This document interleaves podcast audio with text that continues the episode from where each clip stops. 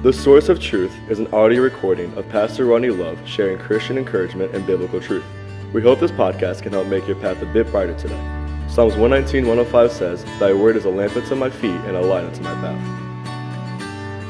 Proverbs chapter 17, and we're going to look at one verse again today. We're going to look at verse 22. So, Proverbs 17, verse 22. The Bible says, A merry heart doeth good like a medicine, but a broken spirit drieth the bones. Merry heart doeth good like a medicine, but a broken spirit drieth the bones. So I'm going to take a minute and kind of break down the verse so we get an idea of what's being said, and then we're going to take the time to break it down. What does it mean practically? What does it mean for me today? What does it mean in every other t- part of my life? So it starts off with the truth, and it's, it's very, very true.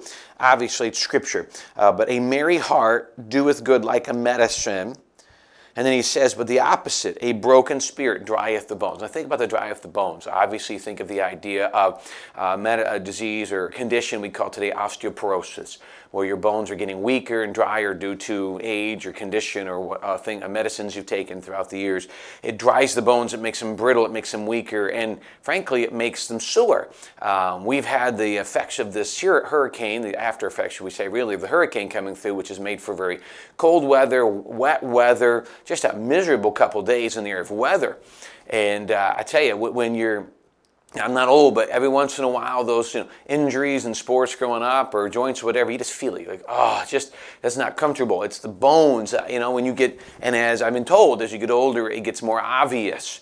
And that's the idea, just kind of right down to the bones. Uh, David even said in Psalm, he said, When I kept silent, my bones waxed old. There was a physical element to him not being right with God and to hiding a sin and things of that nature. And he says, So he says, listen, he, he's saying in this verse, he goes, I'm trying to find where it was. He goes, but to a broken spirit. And it really comes down to the broken spirit, a sad spirit, a depressed spirit. It's a physical thing. This is where we can see the fact that many times when there is discouragement, frustration, depression, there is a physical element to it.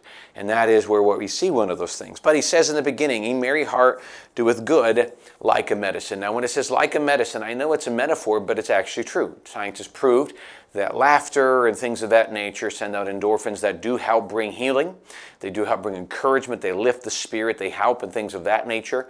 Uh, it's been proven that when we are stressed and discouraged and overwhelmed, our body offsets and compensates by producing adrenaline to make up for. Well, uh, too much adrenaline can over, overdo the other one of serotonin. Can be too much, you become imbalanced, and it, and it produces physical effects and depression because you can't keep up with it. And so that's, there's a lot of physical aspects to it. So laughter produces uh, this uh, feel-good medicine, shall you say, a great endorphin that just it lifts the spirit, makes you feel better. I mentioned yesterday as we talked about the idea of friends. How often, when was the last time you went out with friends and just sat and laughed to the point where it hurt? To the point where it just made you can you feel so good. That is the idea of what we're talking about today. So I'm going to just take a, a few minutes and I'm going to break down uh, just some thoughts that I thought about earlier as I was studying this out in the aspect of what does this practically mean? Uh, more than just understanding some physical aspects of what's going on, but what does it mean practically? Well, first of all, I think we need to look at the idea of what is the source of that happiness, of that merry heart uh, and the difference between that and a broken spirit. So uh, now, please remember, we can go back to James, which I was going to do, and say, you know, uh, count all joy when you fall into divers temptations. And there's a big difference between joy and happiness. Joy is not circumstantial. Joy is my dependence upon God. Happiness is my circumstances are good. But please remember, there's a difference between joy and happiness. I can be full of joy while be not necessarily happy in my circumstance. So uh, there can be sickness in our home and I can be joyful that God is in control and that even though I don't like what's happening, He's in control, but that doesn't necessarily mean I'm happy about it. I have stood by the grave of loved ones and there was nothing happy. There's nothing in my life that made me happy or merry about standing by the grave of, of, of siblings and, and, and grandparents. And it just, there's nothing that brings happiness in that. But there's a joy knowing that that is not the end that when, when I stood by the grave of my sister, that's not the end. I will one day be reunited in heaven. And so, in the midst of this unhappy scenario, there is joy because God's in control. So, I must go back and, I do believe something. This is just an opinion of mine. I, I think you struggle having true happiness without joy. You can have circumstantial happiness. Things are good, or I'm okay, it's not bad today, or my life's not falling apart today. But a, a, understanding of a merry heart that gets you out of depression and keeps you strong comes down to the core of joy, knowing that God is in control.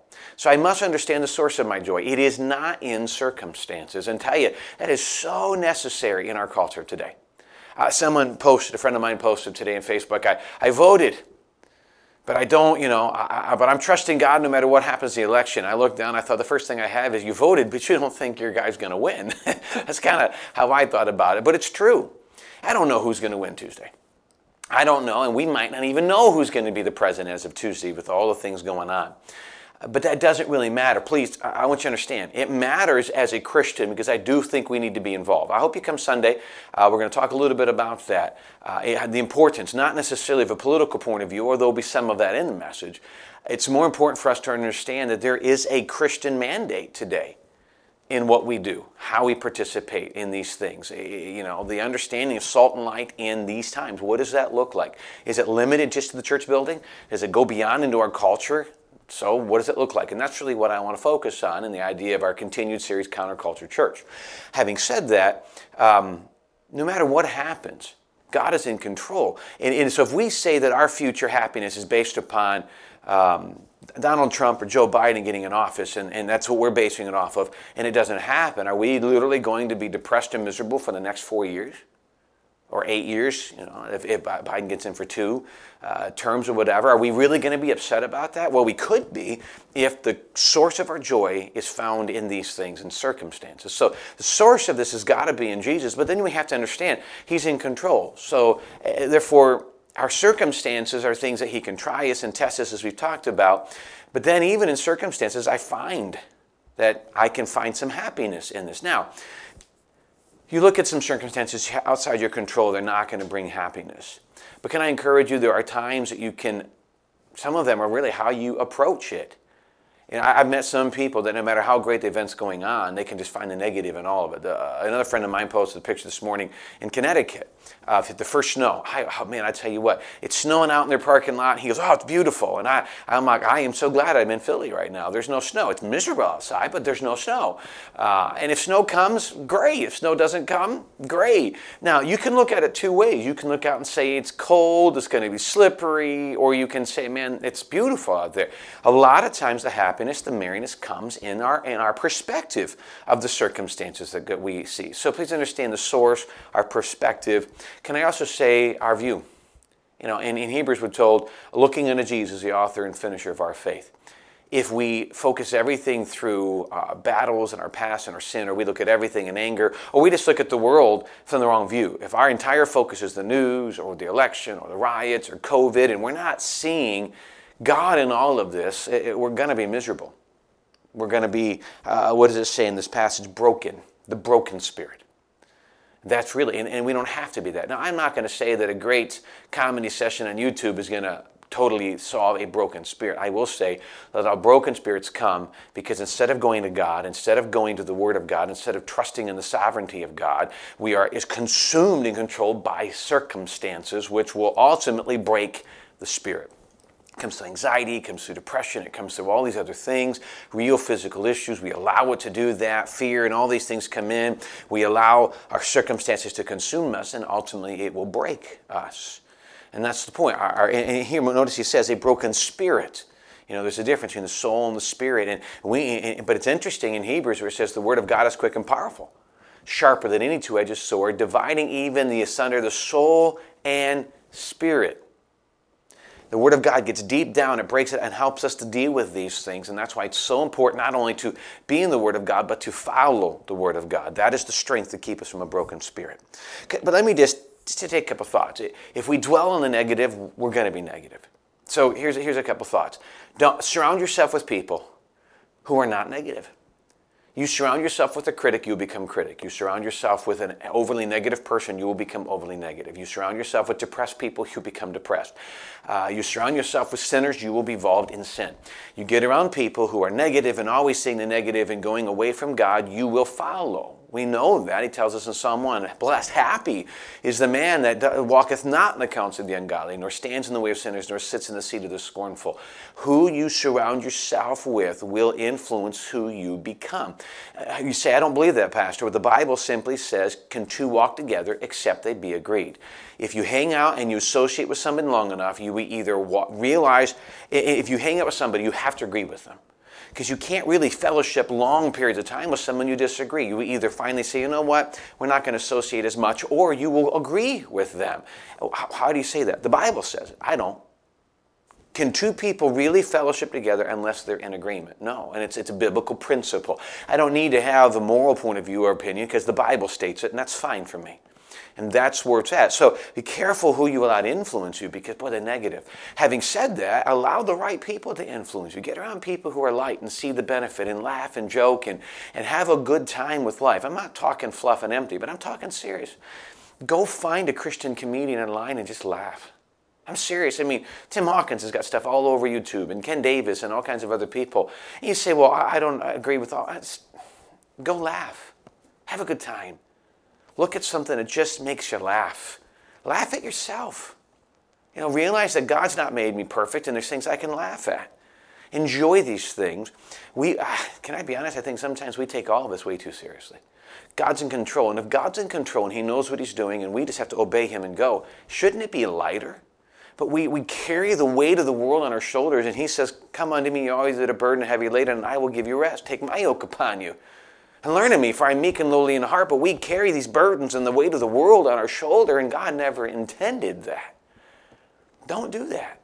Don't carry these weights that God never intended. Come and give it. And as he said, listen, in merry heart, so it starts with the source. It starts with my perspective, where I'm watching, and who I'm surrounding myself with. And then just one, freedom from sin and, struggle comes from the Word of God, and then just enjoy.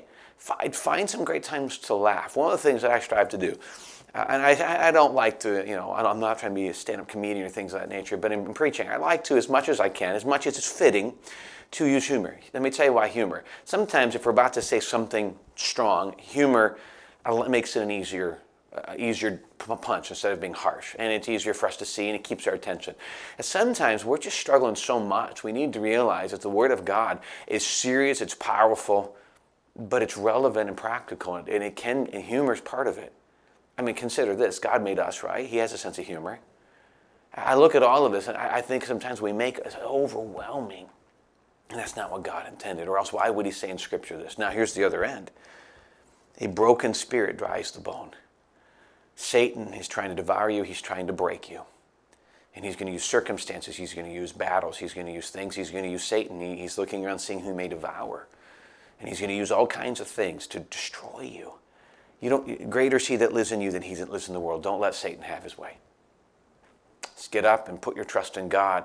Put on the armor of God in the morning in Ephesians 6. Go through the word of God. Go through the day in battle, knowing that, hey, I got God, I got power, I go forward. I'm okay with this. And just keep going forward. That's the safest place. Follow God, keep going forward, and let Him deal with the details. Because I'm telling you what, it's, it's just a different world. Spiritual warfare is more real today. Uh, it's just a different world, and it's a new season of ministry. So it's a new season of, of getting closer to God and walking in God. And, and in all of this, though, there's joy. It, it's okay to laugh. It's okay to laugh at yourself. It's okay to laugh at your circumstances, surroundings. It's okay to find joy in the midst of, of chaos because God is there, and it's okay. So I encourage you. You know, it's also okay to cry. Sometimes you just need to just deal with the issues at hand and then let it go and then come back to God sometimes I'm, af- I'm afraid that, you know, we okay that Christians can be depressed, and that I believe they can. I think they can struggle with that. But we can also work the process and get right with God and, not, and, and let the Word of God and let His strength be the answer. I hope you'll do that. I hope you'll allow that to be the answer. I hope you'll find your joy and your source, your strength in Him and enjoy all that God has given you. We get so consumed with what we don't have, so consumed with what we wish would happen. What let me tell you today, so consumed with what might happen. I don't know. I don't I can't live off that because I can't control it. So don't be controlled and consumed by things that you can't control. But he is in control. Go to him. Trust in him. Accept the fact that he's in control. Keep your eyes focused on him. And then sit back and watch as his plan unfolds before your eyes.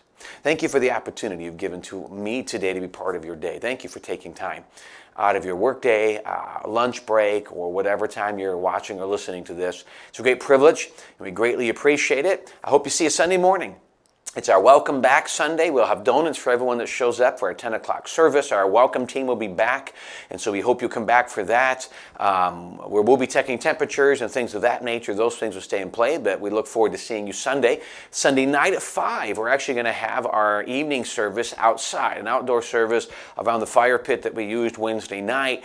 Uh, obviously, it won't probably be as long. We'll sing familiar songs, we'll enjoy a message, and just a great time of fellowship. So, Sunday morning at 10, come back. Uh, welcome back and just enjoy the time Sunday night 5 outside. And I think we're going to have a great weekend. I'm looking forward to it. I'm excited about worshiping Jesus, about ga- gathering together as a church on the eve uh, of what we've been waiting for for months, but putting God first in all of it. So I look forward to it. Again, if you can't make it, at least the morning service will be live streaming, and uh, we encourage you to join us. Um, uh, Sunday morning at 10 o'clock. We will not be live streaming the evening service. Obviously, we'll be outside. So we hope you'll join us if you can't make it here uh, I'm, I'm online Sunday morning at 10 o'clock. Thanks for joining us today. We hope you have a great weekend. God bless.